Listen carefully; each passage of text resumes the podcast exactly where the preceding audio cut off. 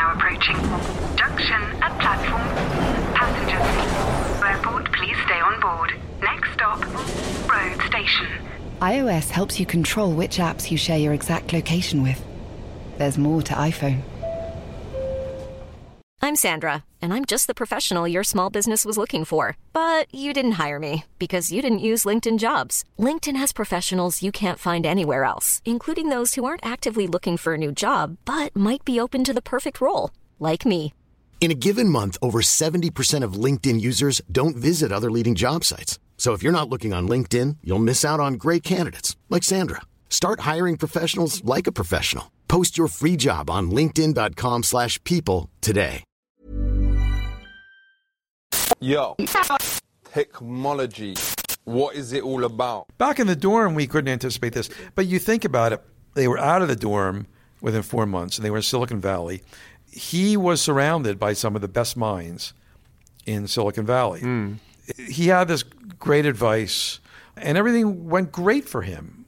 Uh, he was able to make that pivot from a college network to something that served everyone in the world.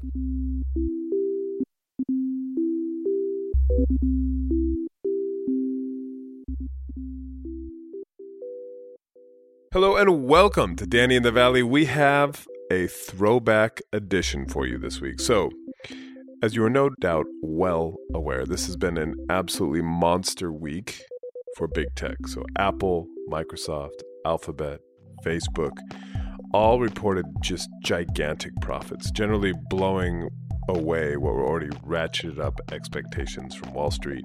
We're talking about many, many tens of billions of dollars between them.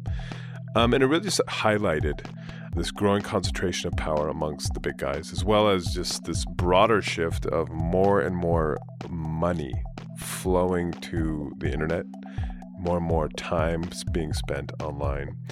And so that is one bit of context. The other thing you may have noticed, uh, which I touched on in the paper last week, is that Mark Zuckerberg has kind of broken cover about what his next big plan is. And that is to make Facebook a metaverse company.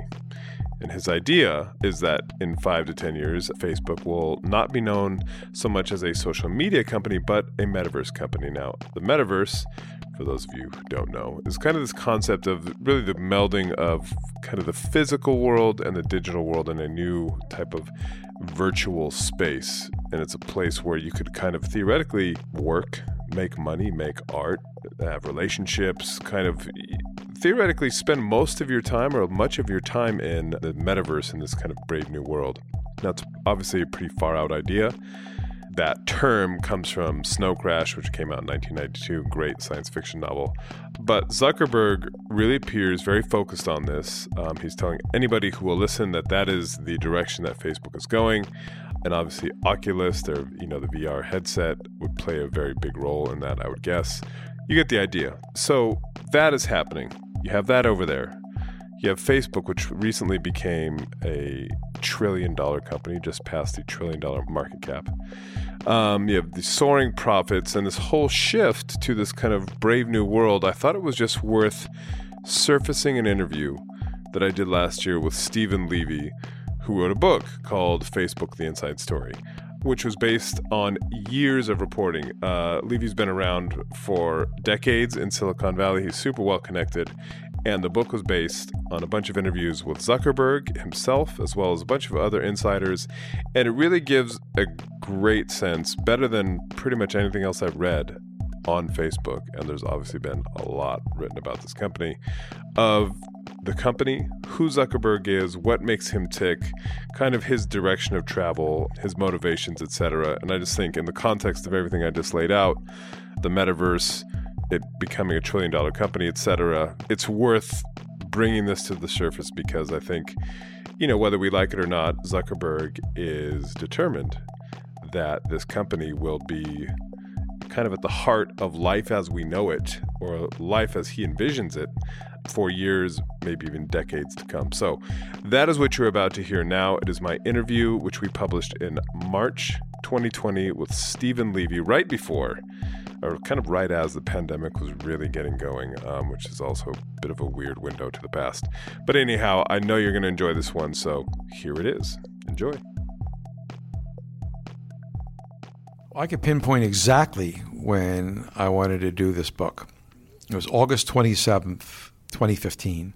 And that's the day that Mark Zuckerberg posted something on Facebook that wound up in my newsfeed and probably the newsfeed of a million other people saying that a billion people had been on Facebook the day before. That- Crossing the billion person threshold. yeah, yeah, but right. on the same day.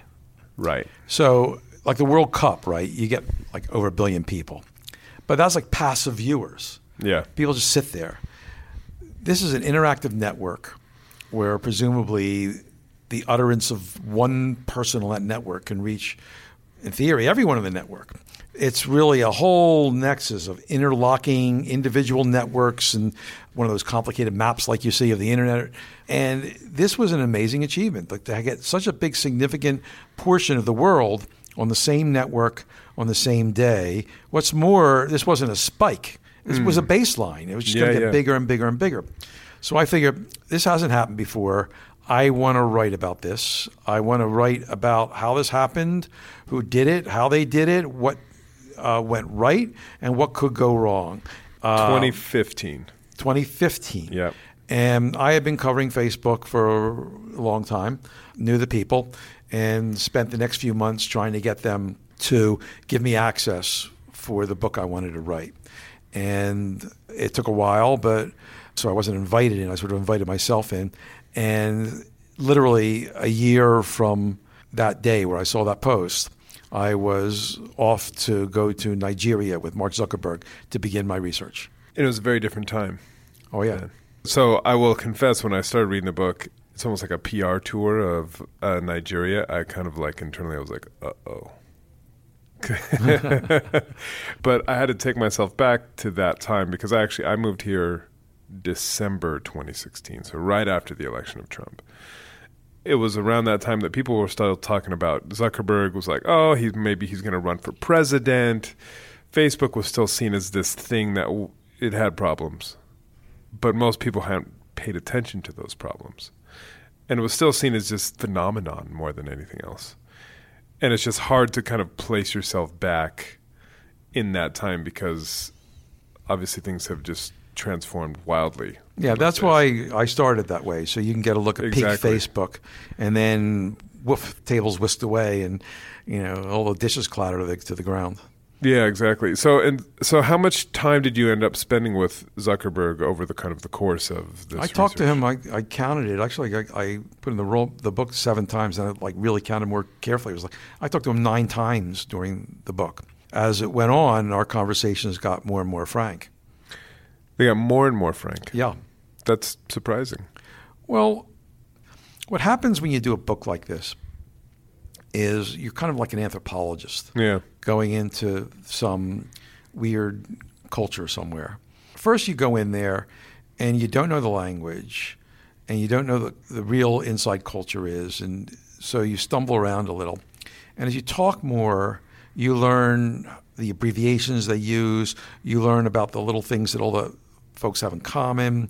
For instance, in the big building of headquarters of Facebook, it's a quarter mile long, and there's you know there's no kind of orderly way Yeah. things are arranged. But there are two corridors that you can kind of traverse the building for, and they're sort of nicknamed like 101 and 2, 280, just like the way you go down Right. from San Francisco to the Silicon Valley, two big highways. And I learned about the projects that were started and abandoned, and and a lot of other things. And so as you master that company and the culture, and then begin to talk to people in that language, they're more frank with you. So as I learned Facebook better, my conversations with Zuckerberg became richer. So eventually he's talking to me, you know, uh, understanding that I, I know this company as well as an employee. He can't skate over things, or and I'm able to ask him questions much more directly than you normally would. Could you talk about that first time you met him? Because you recount it in the book, and it's really fascinating. And obviously, he's come a long way since then, but still, he's still Zuckerberg. Right. Yeah. Uh, so I first met Mark Zuckerberg in March 2006. Facebook itself was invented, you know, just two years before that. And So he was what twenty one or something, maybe. yeah, he was 21 at that time. I was working for Newsweek magazine, and we were working on a story about something called Web 2.0, where this version of the web was going to be people oriented. Right. People were putting up content, and that was the center of a lot of these apps like MySpace and YouTube and Flickr. And I'd heard about Facebook as a really successful network of college students Right. and wanted to meet the young CEO of this company. Figured maybe I'd get a quote from him, and I arranged to meet him at this tech conference.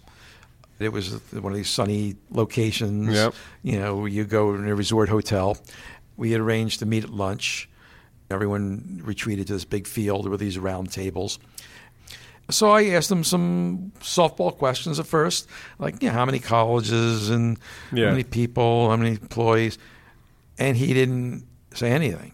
He just stared at me, Blank. blank, you know, with eyes wide open. And I'm thinking, did, I offend him? Is he going through an episode? What's happening here? and this happened, this silence, I it felt like a very long time. It wasn't a great interview. What was, I found interesting in retrospect is later on, as I was researching this book, I came across pages from a notebook hmm. that he had kept during that period. And at the time, he was redesigning Facebook to be a totally different kind of product. He was moving beyond college students into connecting everyone in the world. Right. And he was changing the design of Facebook to go from a place where people put up their profile information and almost like a physical book, you turn a page and look at a Yeah, profile. yeah, yeah. So you go, you sort of skip from profile to profile to something where there would be a stream of information. That information would be pushed to you. Yeah. You know, like a like a newspaper arriving at your door Algorithmically edited. but also a different experience when that information is delivered to you Yeah. that way. And he also had in that notebook was outlining his vision for Facebook as what he called an information engine, a database like a great government database. He said, Yeah, yeah. where it would have information on everyone in the world. Speculating about this product called Dark Profiles that would uh, contain the profiles of people who had not signed up on Facebook. Collated from information out there on the web. Yeah, or your friends would put it up. Yeah. Uh, now that part didn't happen, but I did find out there was a dark profile presence of, of people on Facebook that some of the employees told me about. Yeah. It was a great contrast to me to say this guy staring at me. I figured, you know, I'm talking to a severe stroke victim, to someone who is actually designing a product that would be an unprecedented success in bringing in you know, like a huge population uh, to use it. It's- If it were a country, it'd be the biggest country in the world. How did you get that notebook? In other words, did he give it to you, or, or Well, he couldn't you- give it to me, as it turns out, because he destroyed these notebooks. Right. Yeah, so I had I had learned about the notebook. You know, a couple people had read that you know he had kept a notebook, and Right. yeah, and they also wrote that he destroyed the notebook. But they also a couple places wrote saying sometimes he would copy a few pages of the notebook and give it to some of the people who were designing the products he was Gotcha. outlining, or you this know, is, some this people. is my vision. Yeah. So I figured, wow, if any of these pages exist, I really want to see them. So anyone I talked to from the, the early Facebook who I thought might have those pages Yeah. or might have known someone who had the pages that shared them with those people, I would ask, and they would all say, "Well, I don't know about that," and you know, uh, they're long gone or whatever. And I would say, "Listen, let me write down my address. If these pages or some pages from Happened to materialize. exactly happen to wind up at this address, it need not even come with a return address. That would be all right. And one Yeah. day I came down to my mailbox and opened up. There's a big brown envelope with 17 pages from the Book of Change, which was the notebook you wanted to read. And it was like a Rosetta Stone for Facebook, a, a window into Mark Zuckerberg's psyche. How many people did you do this? Here, just take my address. Uh, It was like a yeah. dozen, two yeah, dozen. Yeah, at least. It was well into double right, figures. Right, right, right. Well, because that's what's so interesting about the story of Facebook is as much about the evolution is really about the evolution of Mark Zuckerberg as much about the company. It feels like they're kind of one and the same. And one of the things that comes out in the book is that he's always been this person obsessed with growth, Yeah. with domination. And what's been really interesting is to watch the public perception and how that has changed. And the blame when things are going really wrong was like, it's Sheryl Sandberg's fault. Mm-hmm. She was the adult in the room brought in, to, and like he's just this coder who doesn't really like have a handle on what he's doing. But when you step back and look at, especially all the stuff that you collected, when you go back to his days at Harvard and he's hacking into student journalist accounts to see what they're going to write about him, and he was always very, very deliberate. Yeah, definitely she did things to help grow up the culture. You know, I describe her as like a Wendy coming to the Lost Boys. But Mark Zuckerberg was always the one in charge. Um, he was the decision maker. When Sheryl Sandberg came, they did, in a sense, split up the company. And Zuckerberg said, "You you do all the things that I'm not interested in." He wanted Yeah. product and engineering, and Sandberg was in charge of stuff like uh, policy and sales, which he did a great job of building a sales force and interfacing with customers for ads and doing business model. But Zuckerberg, he didn't need an adult. He he was running things. Well, that's what that's what's been so interesting is like to. It's taken a long time, and I still feel like a lot of people still don't see it that way. It's like you know, this is just a kid who, oh, and which he peddles. He, yeah, no, he, I'm he- just a kid who yeah, started he this in my dorm that. room. Yeah, yeah. Back in the dorm, we couldn't anticipate this, but you think about it. They were out of the dorm within four months, and they were in Silicon Valley. He was surrounded by some of the best minds in Silicon Valley. Hmm. His short-term mentor was this guy Sean Parker, Yep. who was a brilliant guy who had been one of the forces behind Napster. Then he started a company called Plaxo, and he sort of got uh, screwed over by his funders and taught Zuckerberg how not to be screwed over. Yeah. Uh, they got connected with Reid Hoffman, who was really one of the great theorists of social networking, founder of LinkedIn. And, and Hoffman wanted to be the big investor in his company, but realized it might be a conflict. So we introduced him to Peter Thiel, who became the first big investor, and Hoffman uh, and another guy, Mark Pincus, who would be head of Zynga, put in thirty-five thousand dollars each, which became worth, you know, Yeah, I hadn't realized. Unbelievable. I hadn't realized Pincus was an early investor until I read your Yeah. book. Yeah, he had this great advice, and everything went great for him. Uh, he was able to make that pivot from a college network to something that served everyone in the world, which actually was a, a difficult task because the way things were structured Yeah. in Facebook, even from a technological level, it, you know, it was like each campus was like a little island. So they had to change the whole infrastructure to do that while they're growing crazily, Yeah. right? And what's that's what's one of the interesting things for me is I was I was at a a reception for an unnamed venture capital firm of which they're you know every once in a while they throw these parties or whatever invite a bunch of journalists and founders along and everything and so I was kind What, of what do they serve? oh this is a very highfalutin Mexican Mm-hmm.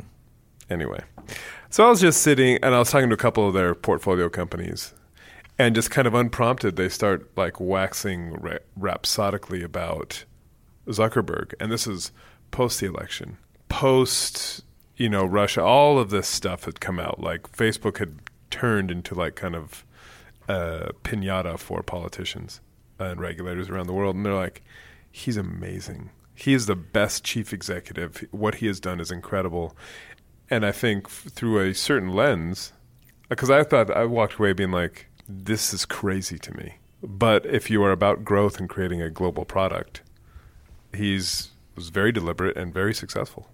Deliberate, I'm not sure, but you know, fast. He is, you know, he, he he's done an, amazing job in that sense, and a lot of people are like your venture capitalists, and they'll talk about him in odd cadences, and you know, uh, wow, amazing. um, but I I have also talked to people high post Silicon Valley who say not for attribution, but I don't Yeah. trust this guy. I never trusted this guy. Yeah. I don't like this guy, and it's it's fascinating because his fans. They are, like you say, real fans, and they're saying, Yeah.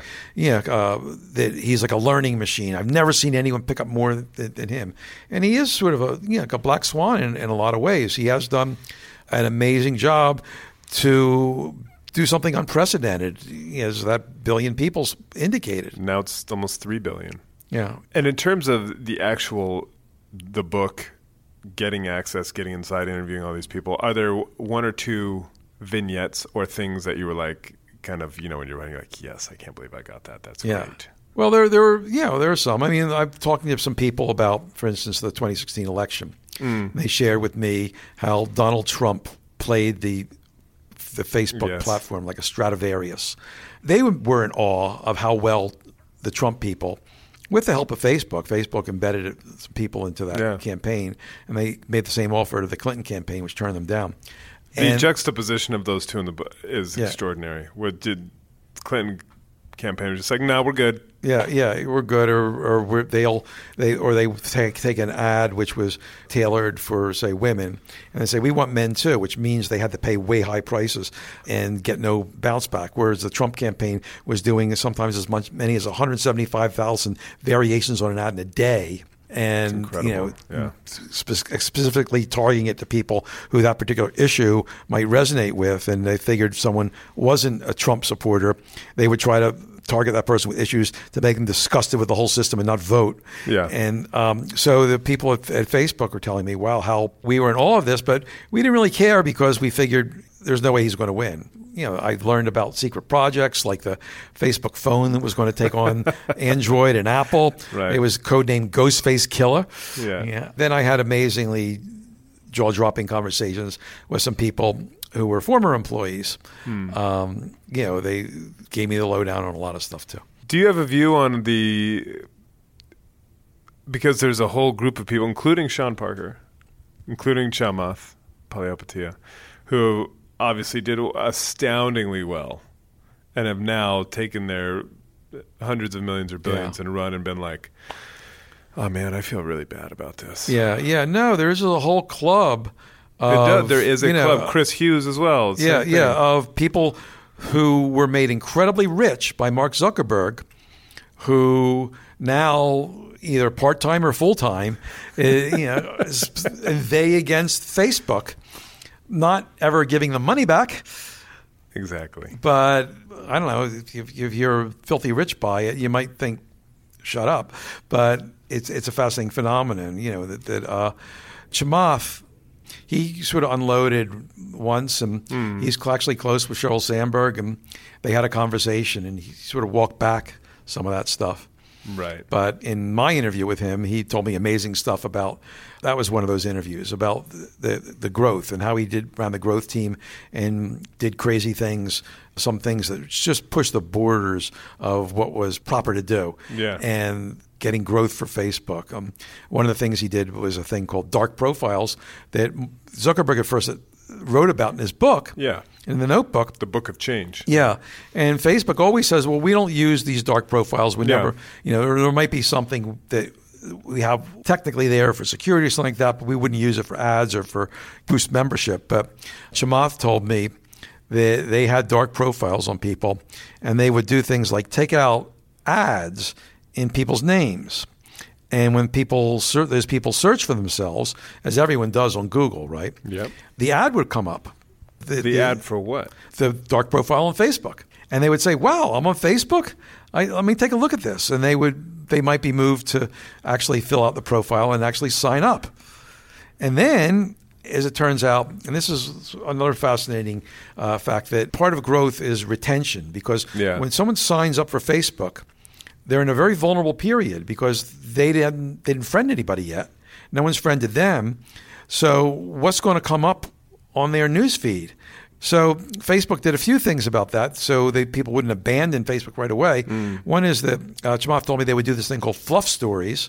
It's just like make up stuff, and the other um, was they would use this uh, product they created, which I said was like the Mona Lisa or like a Rolling Stone of the growth team, um, their masterpiece called People You May Know. Oh yes, yes, yes. Yeah, yes. and which is the thing that you know your listeners see, we're kind of like a, a police lineup of you know uh, people who you aren't friends with, who Facebook thinks you might want to be friends with, and these go from people who are familiar to you to people who you say, you know, how the hell did they know I know this person? To people who I don't know this person, but once you look into it, you find that you know uh, Facebook knew you knew them even when you didn't know it. exactly. You know, And like so- the best example of that is some people who were mystified by who was suggested, and then they later came to learn that they were fellow patients of the same psychiatrist. And that's the thing. The the other kind of principle that runs throughout Facebook and indeed Silicon Valley is like you know it's better to ask for forgiveness than permission. Right. But it does feel like that was like an abiding principle where it's like I remember someone telling me about like I think there was at some point I might maybe getting the details of the story wrong, but groups were public and there was somebody who'd moved out here and joined a gay men's chorus and he hadn't come out to his family yet. But then Yeah. they found out that he was part of this, and so effectively he was outed by Facebook. Yeah, the, Facebook has had uh, situations like that a few times. You know, at one point, I think it was 2009, they just changed the default status of Yeah. who would see your posts from friends only to everybody. And that was one of the things that got them cited by the Federal Trade Commission Right. for violating privacy in a 2011 consent decree. And so here we are in 2020. They have nearly 3 billion people across WhatsApp, Instagram, Facebook.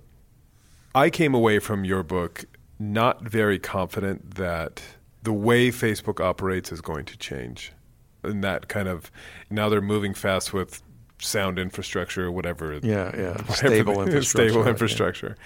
But it does feel like they're just the default setting of the company and the default settings of Mark Zuckerberg are to just continue to grow when there's not a there's not a kind of a moral reckoning uh, about well should we be doing this or doing this in, the, in this way and growing this fast and being three billion people big is that too big to govern is this thing out of control what is your sense after spending three years on this and talking to people inside and outside the company Yeah. So I, I think you, you're onto something. I, they're spending huge amount of effort to fix things that led to these problems. like content moderation for example that Content moderation, trying to fight fake news, minimize it, yeah particularly in things that are getting a lot of traction, to lessen hate speech, to they're pretty successful really getting rid of terrorist content. Yeah. That's something that AI is pretty good at.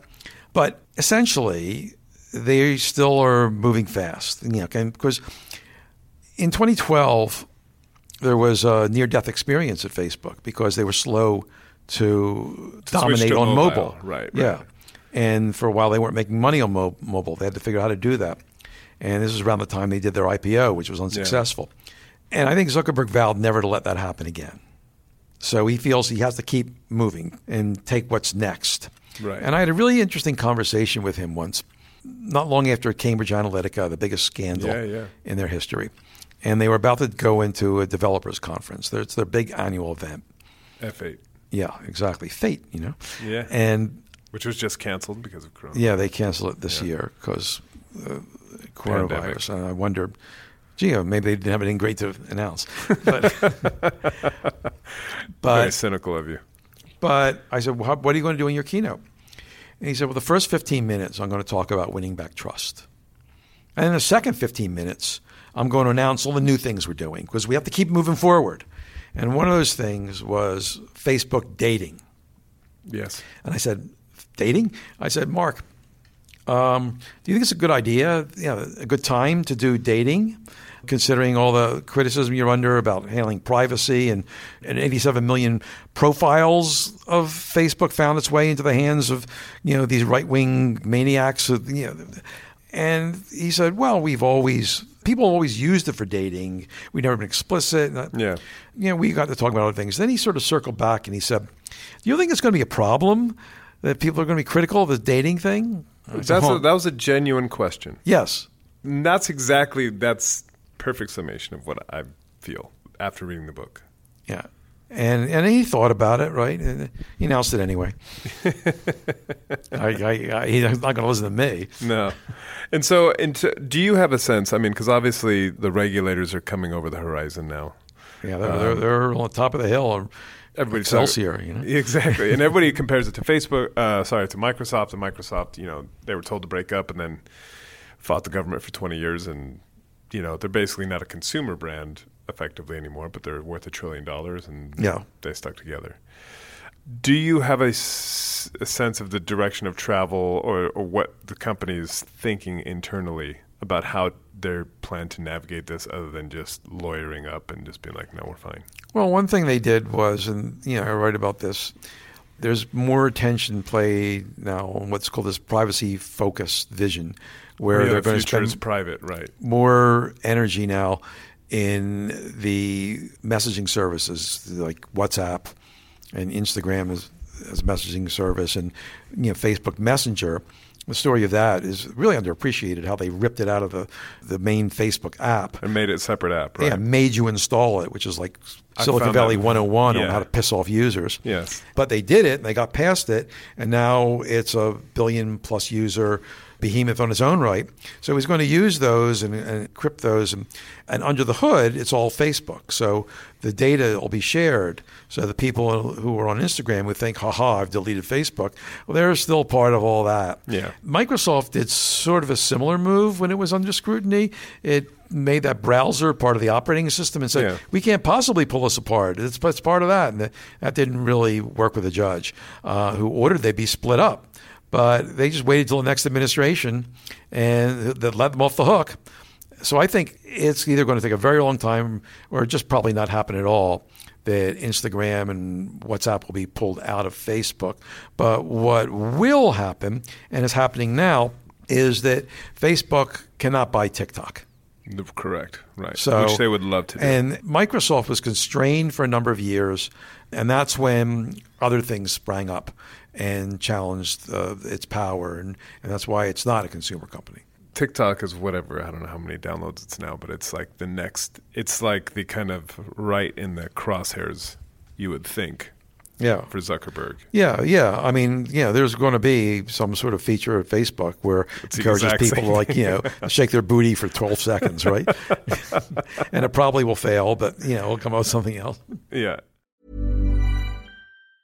The train is now approaching. Junction at platform.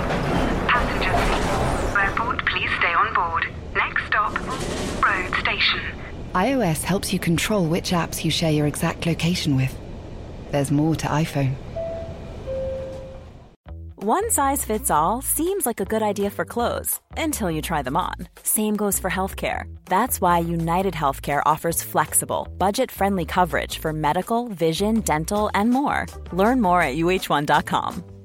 Many of us have those stubborn pounds that seem impossible to lose, no matter how good we eat or how hard we work out. My solution is PlushCare. PlushCare is a leading telehealth provider with doctors who are there for you day and night to partner with you in your weight loss journey. They can prescribe FDA-approved weight loss medications like Wegovy and Zepbound for those who qualify. Plus, they accept most insurance plans. To get started, visit plushcare.com slash weight loss. That's plushcare.com slash weight loss. So when they announced the encryption, what I don't quite understand about this, and I don't know if you have insight into this or not, but it seems to me that the whole secret sauce of Facebook is they know me and they know you or they know their users. But if things are end to end encrypted, as they are on WhatsApp, aren't they basically bringing down the shutters on what they know about their users, and therefore does that not undermine the whole business? Not really. No, no, no, no. The, I mean, it, they don't. They don't. They've never really mined the content mm. of what you say, right? They mine. You know, they look at what you look at. They look at who you're communicating with, and you know all this stuff is linked, right? So, if you're communicating through WhatsApp, they still know who you are through Facebook and your likes, and your likes could be anywhere in the web, right? Mm. So they still know plenty about you, and they're not going to have difficulty figuring out which ad to send to you. So when they say end to end encrypted, what is it they Well, what's, what's going to be protected is message content. right. and Right. Facebook won't read it, can't read it. They can now, but they won't be able to read it. It's like they can't read the content of what's on WhatsApp now. You know, the founders of WhatsApp told Mark Zuckerberg we're encrypting because they were strong believers in that Yeah. stuff.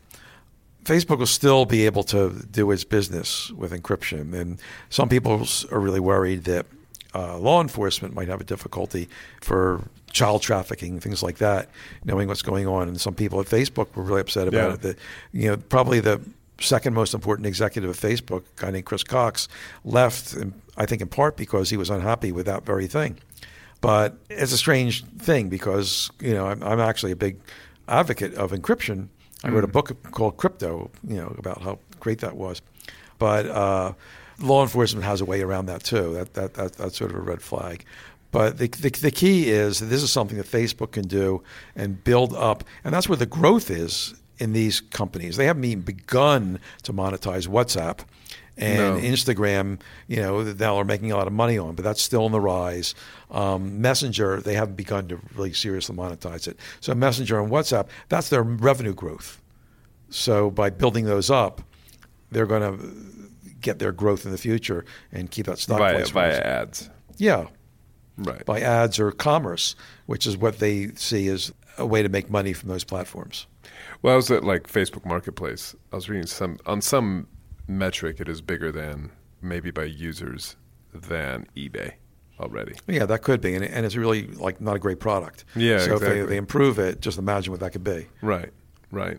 Do you see the future that uh, then as this becomes kind of like a utility that and will be somehow regulated as such, but that this is that this is part of the social fabric now? Yeah, I mean, it's, it's not dropping off. It's still Yeah. rising. They've sort of plateaued in North America, but in other places of the world, it's still going up, particularly in you know Instagram. That's just rising. You know, I write about how in recent years there was a feeling among the Instagram team that Zuckerberg was jealous of Instagram's success, and I've read a lot about that at the time. Is that that was a that was a real kind of sense within the company? certainly within Instagram, and Right. you know, they, and Zuckerberg was sort of denying their requests for Right. more engineers, and he was sort of pulling away advantages that they had in terms of linking to the Blue app, the main app. They wanted to introduce their own messaging, separate messaging thing, Instagram Direct, and Zuckerberg put a stop to that, and essentially he made it so uncomfortable that the CEO of Instagram and his co-founder Mike Krieger quit it was clear that Zuckerberg was not unhappy with this, even though Systrom was like a brilliant executive and built, you know, Instagram to an amazing power, you know, uh, worth so much more than the lousy billion dollars that Zuckerberg paid, which seemed a lot like a like a lot of time. Yeah, yeah. Because now it's worth. I think some analysts estimate it's like a hundred billion dollars. Right. But it does feel like his circle has shrunk quite markedly. Yeah, it has shrunk, but you know, there are a number of people who are there from early early on. The, the guy who's in charge of coronavirus is a, a, a fellow who was his college classmate at Harvard. Right. You know, the night they he launched the Facebook, he and this other guy, you know, like went out to a pizza place and you know looked the results. Do you see any? I don't know what the best word is. Fatigue or ill effect from him kind of losing a lot of the people that. Well, some of them, you know, like, like fellow Chris Cox we mentioned, he left. That was a huge blow. Yeah. you know, there are a number of people. There was this photograph that was taken at Facebook's birthday a couple years ago. Zuckerberg was surrounded by, or maybe it was Zuckerberg's birthday. It was a time they gave him like a like a meat cake, a Ugh. cake with designed with things that looked like pieces of meat. Right, right, You know, right, When right. at my fact checking, they said no, no, it wasn't meat. It was like things that looked like meat. Um, you know, and it was like maybe like twenty five or thirty of the people who were his inner circle. Some of them are gone, but the others are the ones that he taps when a big opening comes up. Like we need someone to replace Kevin Systrom at Instagram, or we need someone to replace the WhatsApp founders. And that guy left, and then they picked another one person Yeah. from that picture. As fewer people get in the picture, they it's a dilemma because Zuckerberg really trusts people who've been around a long time. Do you think Sandberg is sticking around? It's hard to say. I don't know what's in her head, but she told me that originally she was going to be there for five years, and it's been more than ten. Yeah. There's no great time to leave when the company isn't doing well. But it is doing well. Well, no. I mean, it's doing well financially. Yeah. You know, its stock price is blue chip, but its reputation stock is penny stock, right? and you know, so, and yeah, and even though Sandberg can take a lot of credit for the financial success, she also has a lot of responsibility, less than Zuckerberg's, but responsibility for the other stuff. And one of the other things, and which struck me, Zuckerberg seems to be clinging to this idea of like of free speech. Like we've Mhm. got to be, we're huge supporters of free speech, and that drives a lot of the decisions around basically hands off. Like people will figure out what's fake and what isn't. Like you know, and then they realize belatedly that that's not the case, etc. But all of it feels like, for example, him talking be, like so passionately about free speech. It feels like it is in service of actually just growth.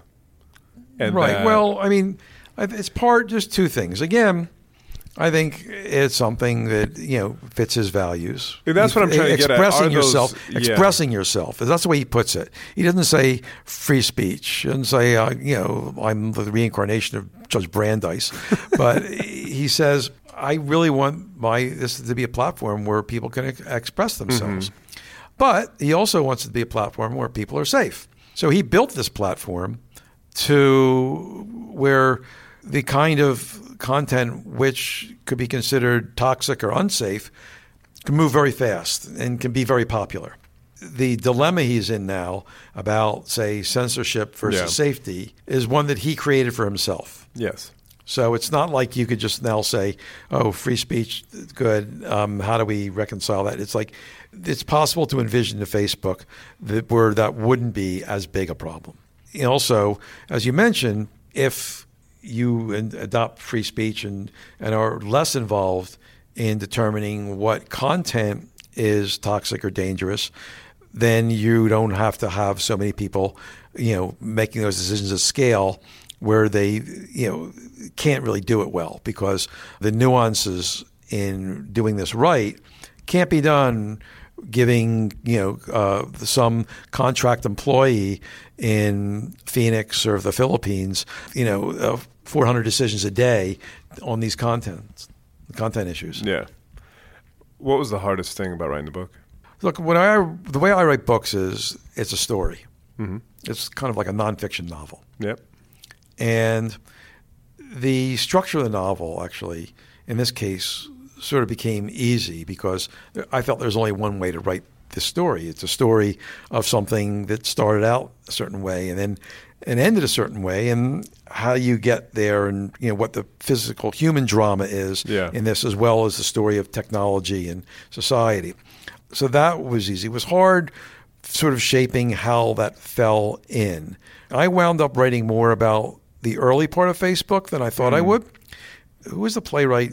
Was it Strindberg who said that if you put a gun in Act One, it's got to go off in Act Three. So I had the opposite. I, I was looking at Act Three while the guns were going off, Yeah. and I said, know, where do those guns get planted? So you have to go back in Facebook's history and Zuckerberg's history to understand that.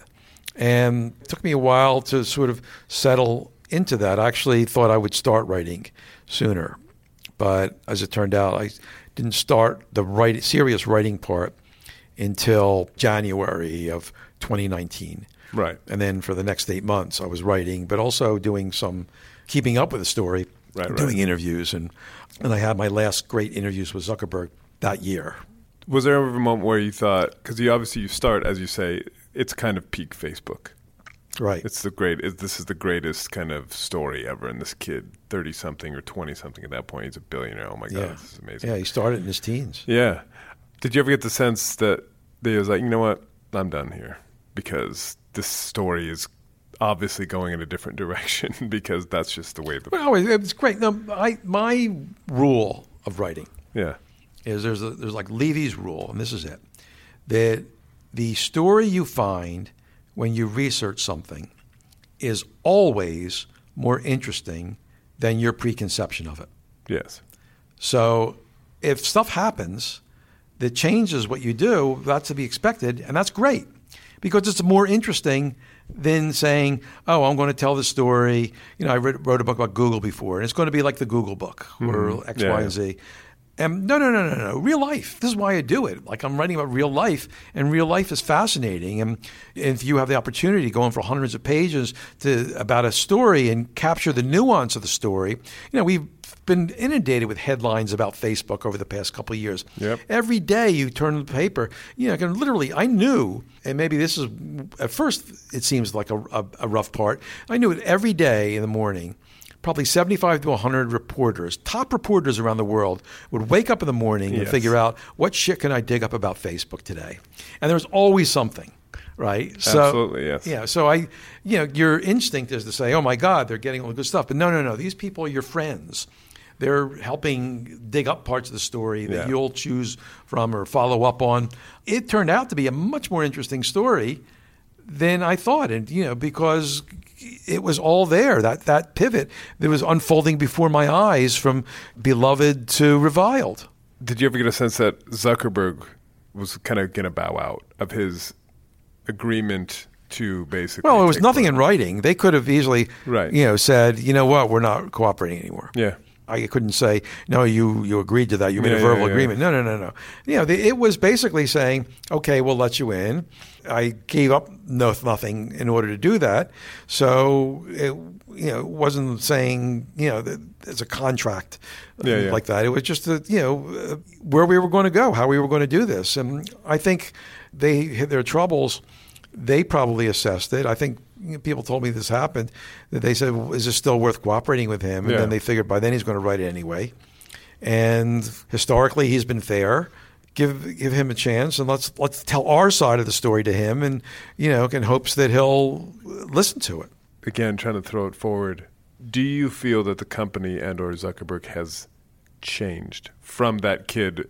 From all those stories you dug up when he's like obsessed with Roman emperors and Yeah. wants to dominate the world and kind of doesn't have much compunction about trampling people's privacy or really violating people's privacy the, the way he did in those early days and just being like oh sorry about that. Anyway just kind of you know when he almost got kicked out of harvard and uh, when he made what is it face mash or whatever Yeah, it was yeah, yeah. Uh, rating people's looks and, and they hadn't given consent. And then his big takeaway was hmm, people are pretty voyeuristic. Yeah, yeah, he said that in court, Yeah. or, in a deposition, and it's kind of like whoa okay you're just you're not like most other people yeah. Well, I think that- that's pretty fair to say. You know, he's an unusual person. But morally, do you think that's a problem? In some ways, he is very consistent. He's he- super consistent. That's, I guess, my point is that he is Yeah. super consistent. That feels like that's kind of the problem. Yeah, yeah, and he's still even more than he was before. He he told I read about an internal meeting where he said to people that you know there's two kinds of CEOs, wartime CEOs and peacetime CEOs, and this is sort of the terminology of Ben Horowitz, a well-known Yeah. venture capital capitalist. And um, he said, I'm, "I'm now a wartime CEO." I don't think he was ever a peacetime CEO, really, but I was going to say, it doesn't feel like he was ever a yeah, peacetime yeah. But CEO. this time, he, a wartime CEO, one of the attributes is you don't have to take in much. You just make the ruling right away. Yeah. Um, I talked to his parents to get to know him better. After years, they finally agreed to talk. They to me. agreed. Yeah. Yeah. I, I didn't hold them at gunpoint. Show up at their door. yeah, yeah. Yeah. I showed up at their door, but they were expecting me. Yeah, yeah, yeah. And his mother told me a really interesting story. When he was in high school, he, he attended this public high school hmm. in a suburb of New York City. And the high school didn't have enough computer courses or advanced placement courses for him. And he wanted to go to a private school. Not too far down the road, where there was a really excellent private school called Horace Mann. He had heard about uh, a prep school called Phillips Exeter. Uh, that was in New Hampshire. He'd have to board there.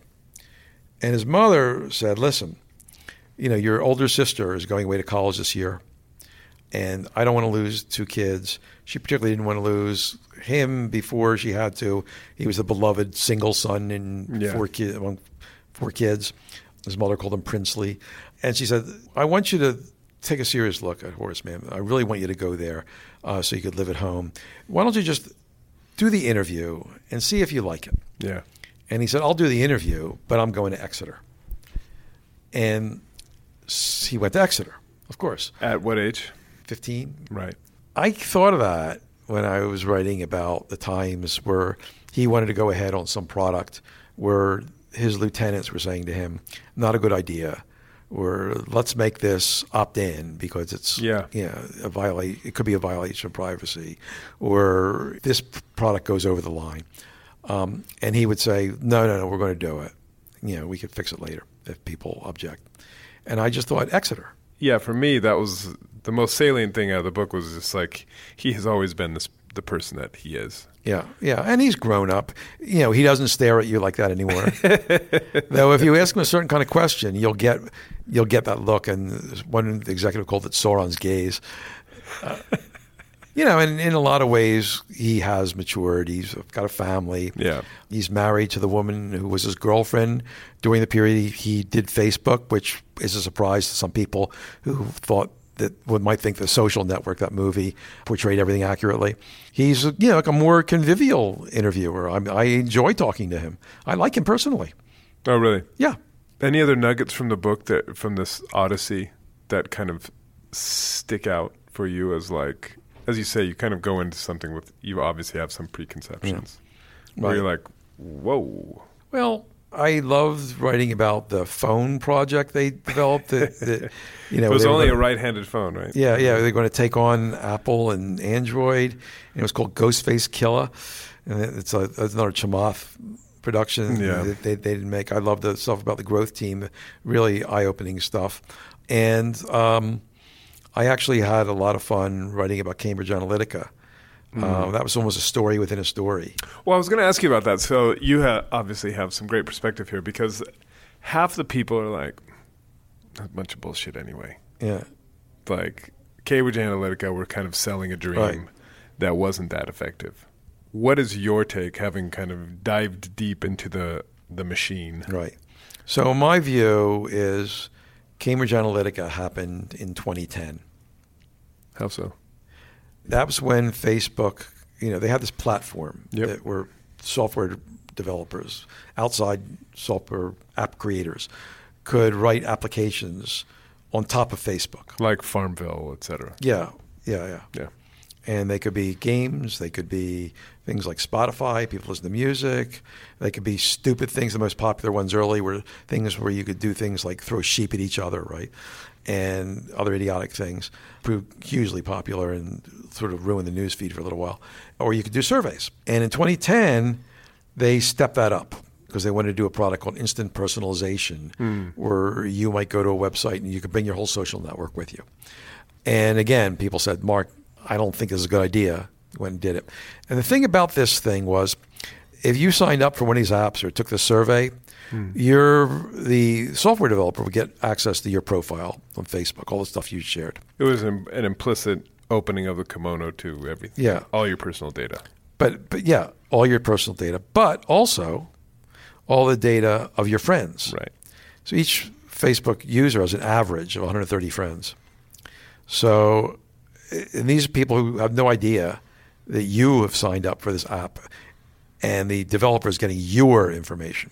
And, that, that that decision to basically make your data accessible. So I sign up like, what's my personality? Whatever that yeah. personality. Well, your likes are part of that too, right? Right. So that decision to make by basically playing a game, making your data available and that of all of your friends, that was an aff- that was an affirmative decision Yeah, yeah, yeah. Of course, yeah. to because they wanted to create this instant Yeah. personalization. Yeah, yeah. So, you know, they wanted the developers give them information back because the platform turned out to be a failure Hmm. because people didn't want to write apps for Facebook. They wanted to write apps for mobile phones. Yeah, yeah, Which yeah. came up since, you know, literally the same month that maybe the month before the iPhone was introduced. Yeah. They came up with their platform. So the only use of the platform became an information exchange. So when they were unhappy about the reciprocity of the developers, they closed that that loophole or, or, or gate. It wasn't just a loophole; it was you know like an attribute. They closed that in 2014 and uh, gave a year grace period to people who were using it. So that was the way that the Cambridge University researcher got Alexander Koch. Yeah, yeah. He did a survey, paid 200,000 people like pennies to take the survey, Yeah. and got all their connections, the profiles of all their connections on there. And that was like 87 million people.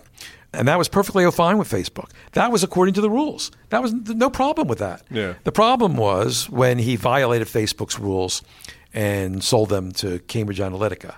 You know, this company is UK military contractor in partners with the funder of the worst right wing stuff in America. Yeah. But do you have a sense of how effective that stuff was? People say it really wasn't that Yeah. data itself wasn't that effective. And you know, the head of the Trump campaigns the, who used Cambridge Analytica, Brad Parscale? yeah, says I, I, it wasn't that we didn't use that data too much. And um, but on the other hand, it was that company. Facebook kept selling ads to the company, even when the Cambridge Analytica wouldn't verify that they had deleted the data Yeah, that Facebook had asked them to do. It feels like that that data can be very useful in targeting people because of the way the Facebook system operates. That could be very helpful. So whether or not it was effective, potentially it could have been. And Cambridge Analytica wasn't the only company that wound up with a lot of that data. There were like something like 40,000 app developers that took advantage of that. Do you think Facebook now, given its size, is effectively too big to control?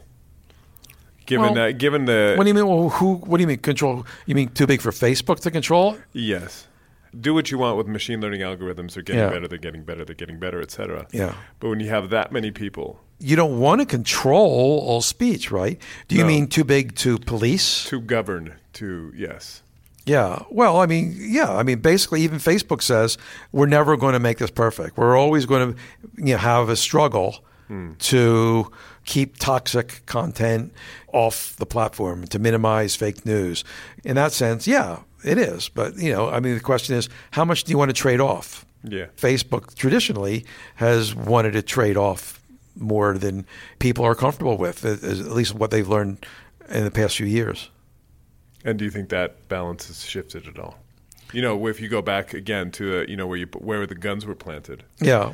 These this obsession from day one with growth, Yeah. privacy be damned. Right. Well, at that- first they, they, they blew blew past they, those issues, and now they say now, for the first time, says you know we're going to actually now take more of a look at what the impact of a product could be, the negative impact of a product could be when we release it. You know, and it's like, yeah, it's isn't that kind of the kind of thing you should do like first?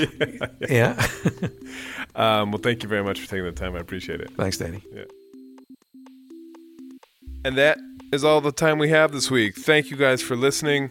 Uh, we'll be back with some piping hot, fresh stuff next week. Thank you, as always, for tuning in, for your reviews, your ratings, telling friends, etc. Hope you guys are having a fabulous summer week, and uh, we will be back, like I said, next week with more good stuff for you. In the meantime, stay safe and stay sane. This pandemic doesn't seem to want to go away.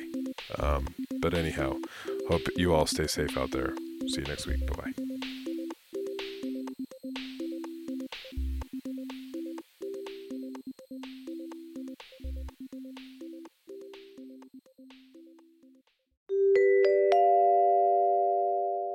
Want more out of this podcast? Go to thetimes.co.uk forward slash Danny in the Valley to read articles based on these interviews, broader discussions of the topics covered here, and of course, the amazing work of all my colleagues across the rest of the paper, all for less than one pound a day. Start your free trial now by going to thetimes.co.uk forward slash Danny in the Valley.